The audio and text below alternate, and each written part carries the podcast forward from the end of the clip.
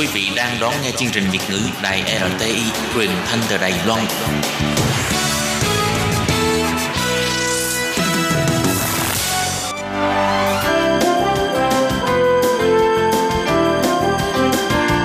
Xin mời quý vị và các bạn đến với chuyên mục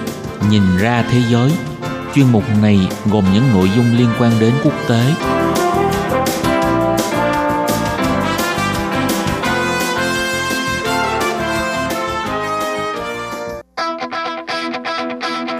Tường Vi xin chào quý vị và các bạn. Chào mừng các bạn trở lại với chuyên mục Nhìn ra thế giới để nắm bắt được những thông tin và sự kiện chính trị quan trọng đang xảy ra khắp Nam châu. Các bạn thân mến, nội dung của chuyên mục ngày hôm nay bao gồm những thông tin như sau. Thưa quý vị, cuộc bầu cử tổng thống Mỹ đã khép lại và nếu như tổng thống Donald Trump nhất định không chịu rời Nhà Trắng thì à, những chuyện gì sẽ xảy ra? Mỹ chỉ trích Trung Quốc không tôn trọng thỏa thuận vì đã không tới dự cuộc họp hàng hải. Cuối cùng là Liên đoàn Ả Rập sẵn sàng giúp Liban giải quyết khủng hoảng. Sau đây xin mời các bạn cùng theo dõi nội dung chi tiết.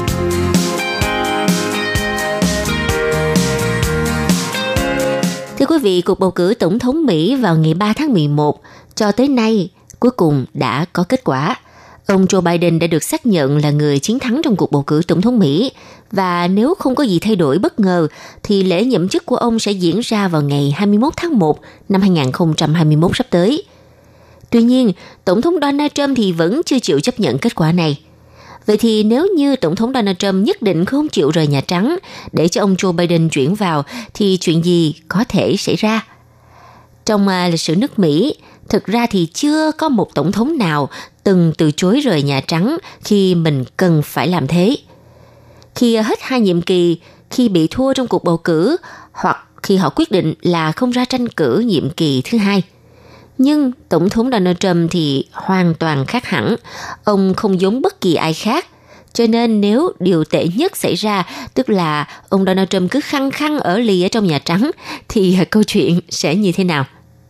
Thực tế thì à, theo hiến pháp của Mỹ, Tổng thống Donald Trump sẽ tự động không còn là tổng thống vào ngày 20 tháng 1 sắp tới. Do đó, nếu ông không chịu tự rời khỏi Nhà Trắng vào thời điểm đó, thì khả năng là ông sẽ bị ép buộc phải rời đi. Hai chuyên gia và một người từng làm việc trong chính phủ Mỹ chia sẻ với tờ Newsweek rằng nếu Tổng thống Donald Trump ở lại Nhà Trắng quá thời điểm ông được cho phép, thì lực lượng mật vụ sẽ phải lôi ông ra đi – bởi lúc đó ông chỉ là một công dân đang ở trong khu vực không được cho phép. Cựu chuyên gia của Hải quân Mỹ, ông Malcolm Nance cũng nói thêm, lực lượng mật vụ có thể sẽ phải dùng tay để đưa ông ấy ra ngoài nếu dùng lời lẽ không được. Còn giảng viên luật Rosa Brooks ở Đại học Georgetown cũng nói, sau khi hoặc nếu được xác nhận bước vào quốc hội vào ngày 6 tháng 1, ông Joe Biden sẽ chính thức là tổng thống tiếp theo, dù tổng thống Donald Trump có nhượng bộ hay không đi chăng nữa. Và một khi ông Joe Biden tuyên thệ trong lễ nhậm chức, thì toàn bộ quyền lực được chuyển cho ông Joe Biden. Lúc này, ông ấy có quyền ra lệnh cho quân đội hoặc lực lượng mật vụ đưa ông Donald Trump rời khỏi Nhà Trắng. Mà không phải là đội ngũ của ông Biden chưa từng đề cập đến việc đó đâu thưa các bạn. Đội ngũ của ông từng nói – chính phủ Mỹ hoàn toàn có thể hộ tống những người xâm phạm ra khỏi Nhà Trắng. Nhưng à, nói cho cùng thì nếu không có gì thay đổi bất ngờ thì việc Tổng thống Donald Trump cứ ngồi lại trong Nhà Trắng cũng chẳng có nhiều ý nghĩa. Vì à, theo Joe Hoa Sandman là một giảng viên khoa học chính trị ở trường đại học New Haven cho rằng nếu Donald Trump muốn ngồi trong Nhà Trắng thì ông ấy cứ việc ngồi ở đấy nhưng nói cho cùng thì làm thế để làm gì? Bởi vì Nhà Trắng chỉ có tính biểu tượng thôi, nó có phải là chiếc ghế quyền lực đâu. Sáng đây thì à, chúng ta cũng có thể nhìn thấy Donald Trump thực sự là một người rất là đặc biệt. Có thể nhìn vào tính cách của ông ấy và mới hiểu được tại sao ông ấy không chấp nhận được thất bại. Tổng thống Donald Trump chưa từng một lần nhận mình thua cuộc kể từ sau khi có kết quả bầu cử hồi đầu tháng 11 và sau cả khi đại cử tri đoàn bỏ phiếu xác nhận chiến thắng của ông Joe Biden và bà Kamala Harris. Mặc dù Donald Trump nói mình không chấp nhận vì tin rằng có gian lận bầu cử, nhưng mà các chuyên gia tâm lý học thì lại nghĩ khác. Lý do là vì tính cách của Tổng thống Donald Trump mà thôi. Thật không dễ gì khi mà phân tích tính cách của một người mà chúng ta không thực sự quen thân, nhưng mà các nhà tâm lý học thì họ có thể làm điều đó thưa các bạn. Họ phân tích tính cách của ông Donald Trump qua những gì mà ông ấy đã thể hiện ra để giải thích cho việc tại sao đến bây giờ ông ấy vẫn chưa chịu nhượng bộ như những ứng cử viên thua cuộc khác trong các kỳ bầu cử trước. Theo các chuyên gia tâm lý thì có ít nhất là ba lý do. Lý do đầu tiên là tâm lý luôn coi mình tốt hơn người khác và không muốn nhận chính cái nhãn mà mình vẫn dán lên người khác. Như à, theo trang AFP thì à, nếu như nhận thất bại tức là tổng thống Donald Trump sẽ tự đặt mình vào vai mà ông ấy vẫn đặt cho người khác và ông ấy phải mang cái tên loser là kẻ thua cuộc. Đây là từ mang thương hiệu rõ nét của Tổng thống Donald Trump. Ông gọi rất nhiều người, gần như bất cứ ai mà ông muốn chê bai là loser.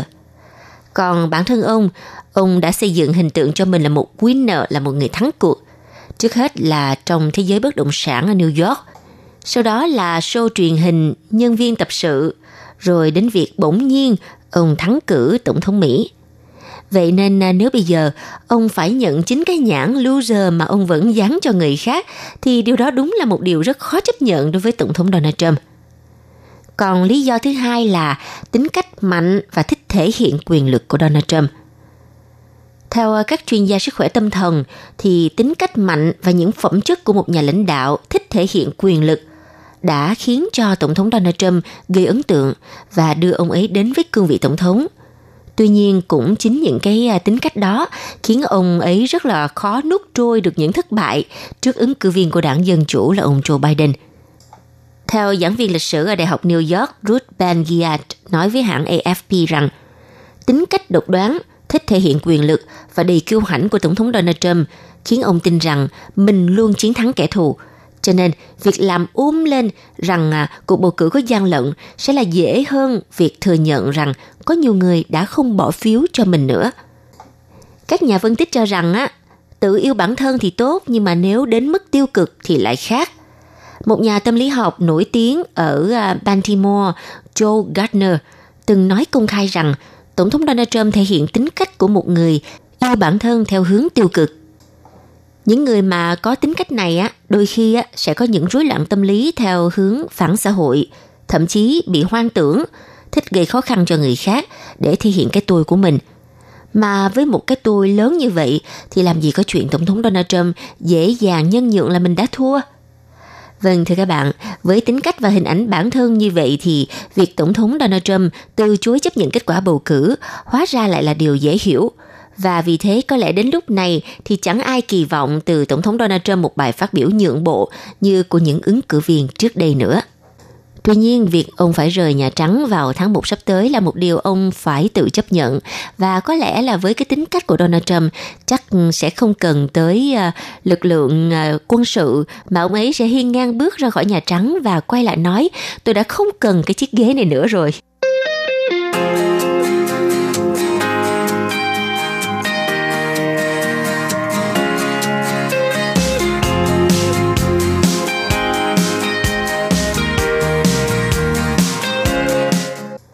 Cuộc họp 3 ngày về thỏa thuận tham vấn hàng hải quân sự MMCA được lên kế hoạch bắt đầu từ ngày 14 tháng 12 là một phần của cơ chế tăng cường an toàn hàng hải, cải thiện an toàn hoạt động trên không và trên biển, cũng như giảm thiểu rủi ro giữa quân đội Trung Quốc và Mỹ. Tuy nhiên, theo Bộ Tư lệnh Ấn Độ Dương-Thái Bình Dương của quân đội Mỹ cho biết, đại diện quân đội Trung Quốc đã không tham dự sự kiện. Phía Mỹ chỉ trích Trung Quốc không tôn trọng thỏa thuận khi không dự họp hàng hải – nhưng mà Bắc Kinh thì lại cáo buộc Washington đã tự xúc tiến chương trình nghị sự. Vào ngày 17 tháng 12, Đô đốc Phil Davidson, chỉ huy Bộ Tư lệnh Ấn Độ Dương-Thái Bình Dương cho biết, việc từ chối tham dự thỏa thuận tham vấn hàng hải quân sự MMCA là ví dụ cho thấy Trung Quốc không tôn trọng các thỏa thuận của mình. Điều này sẽ là lời nhắc nhở cho tất cả các quốc gia khi theo đuổi thỏa thuận với Trung Quốc trong tương lai. Bộ Tư lệnh Ấn Độ Dương Thái Bình Dương cho biết họ đã đăng nhập vào cuộc họp trực tuyến và sẵn sàng tham gia cả 3 ngày diễn ra sự kiện, nhưng phía Trung Quốc đã không xuất hiện. Quân đội Mỹ cũng nêu rõ sẽ tiếp tục tìm kiếm mối quan hệ mang tính xây dựng, ổn định và hướng tới kết quả với quân đội Trung Quốc nhằm để giải quyết bất kỳ mối quan ngại nào của Bắc Kinh tại diễn đàn thích hợp.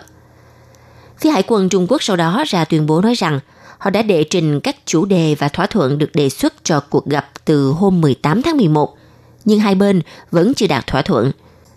Phát ngôn viên Hải quân Trung Quốc thì nói, tuy nhiên phía Mỹ vẫn kiên trì thúc đẩy các ý tưởng chủ đề đơn phương, tự ý kéo dài thời gian cuộc họp thường niên, thay đổi tính chất cuộc họp, thậm chí cố ý ép Trung Quốc tham gia cuộc họp khi hai bên chưa thống nhất về chủ đề. Theo à, phát ngôn viên Hải quân Trung Quốc thiếu tá Liu Wenshen cho rằng, điều này không chuyên nghiệp, không thân thiện, không mang tính xây dựng và phản ánh phong cách bắt nạt nhất quán và vi phạm thông lệ quốc tế của Mỹ. Ông cũng nhấn mạnh rằng Bắc Kinh sẵn sàng duy trì liên lạc với Washington để cuộc gặp có thể diễn ra vào thời điểm khác. Có thể nói đây là tranh cãi mới nhất giữa Mỹ và Trung Quốc trong bối cảnh quan hệ hai nước căng thẳng vì nhiều vấn đề như là thương mại, công nghệ, Hồng Kông, Biển Đông và bán vũ khí cho Đài Loan. Lo ngại về khả năng xảy ra xung đột giữa các cường quốc quân sự lớn nhất thế giới này ngày càng tăng. Phần lớn là do liên lạc giữa hai quân đội giảm mạnh từ năm 2018, khi Mỹ rút lời mời Trung Quốc tham gia diễn tập hàng hải vành đai Thái Bình Dương lớn nhất thế giới – Động thái của Mỹ được cho là nhằm trả đũa việc Trung Quốc triển khai trái phép tên lửa và oanh tạc cơ tới à, các thực thể bị nước này chiếm đóng tại quần đảo Trường Sa. Mỹ và Trung Quốc thiết lập cơ chế tham vấn an ninh hàng hải vào năm 1998 để ngăn chặn xung đột trên không và trên biển. Cuộc họp gần nhất diễn ra tại thành phố Thanh Đảo, miền đông Trung Quốc vào hồi tháng 6 của năm ngoái.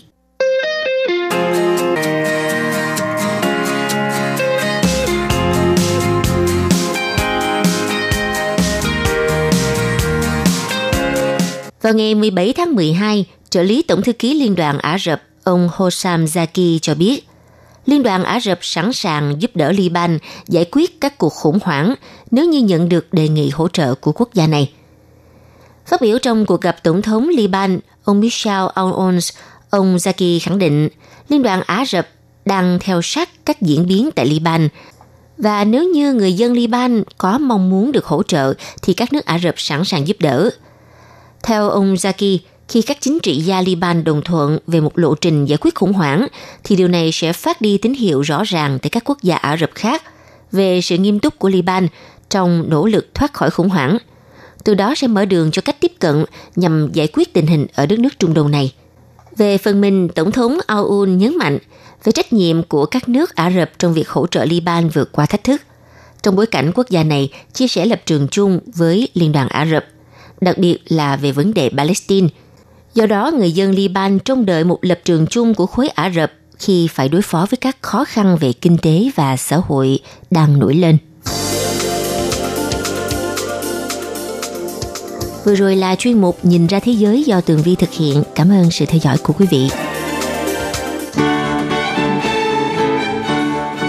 nhằm để khuyến khích con em Hoa Kiều khu vực Đông Nam Á đến với Đài Loan tiếp thu ngành giáo dục kỹ thuật dạy nghề chất lượng cao. Hàng năm, Ủy ban Sự vụ Hoa Kiều đều cung cấp nhiều suất học bổng và hỗ trợ tuyển sinh lớp chuyên ban vừa học vừa làm dành cho Hoa Kiều theo chương trình trung học chuyên nghiệp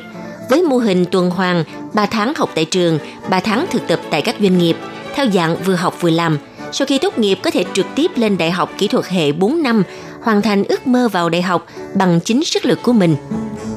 Niên khóa năm 2021 dự kiến có gần 20 trường trung học chuyên nghiệp danh tiếng toàn Đài Loan cùng tham gia cung cấp sự lựa chọn đa dạng với các khoa như điện tử, thông tin, quản lý nhà hàng, thực phẩm, quản trị du lịch, thẩm mỹ, tạo hình thời trang vân vân.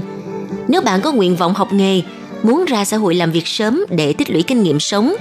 hoặc mong muốn giảm bớt gánh nặng cho gia đình, tự lực cánh sinh vào đại học – Vậy thì hoan nghênh bạn đăng ký lớp chuyên bàn vừa học vừa làm dành cho Hoa Kiều tại Đài Loan, hứa hẹn sẽ mở ra cánh cửa tương lai vô cùng tươi sáng.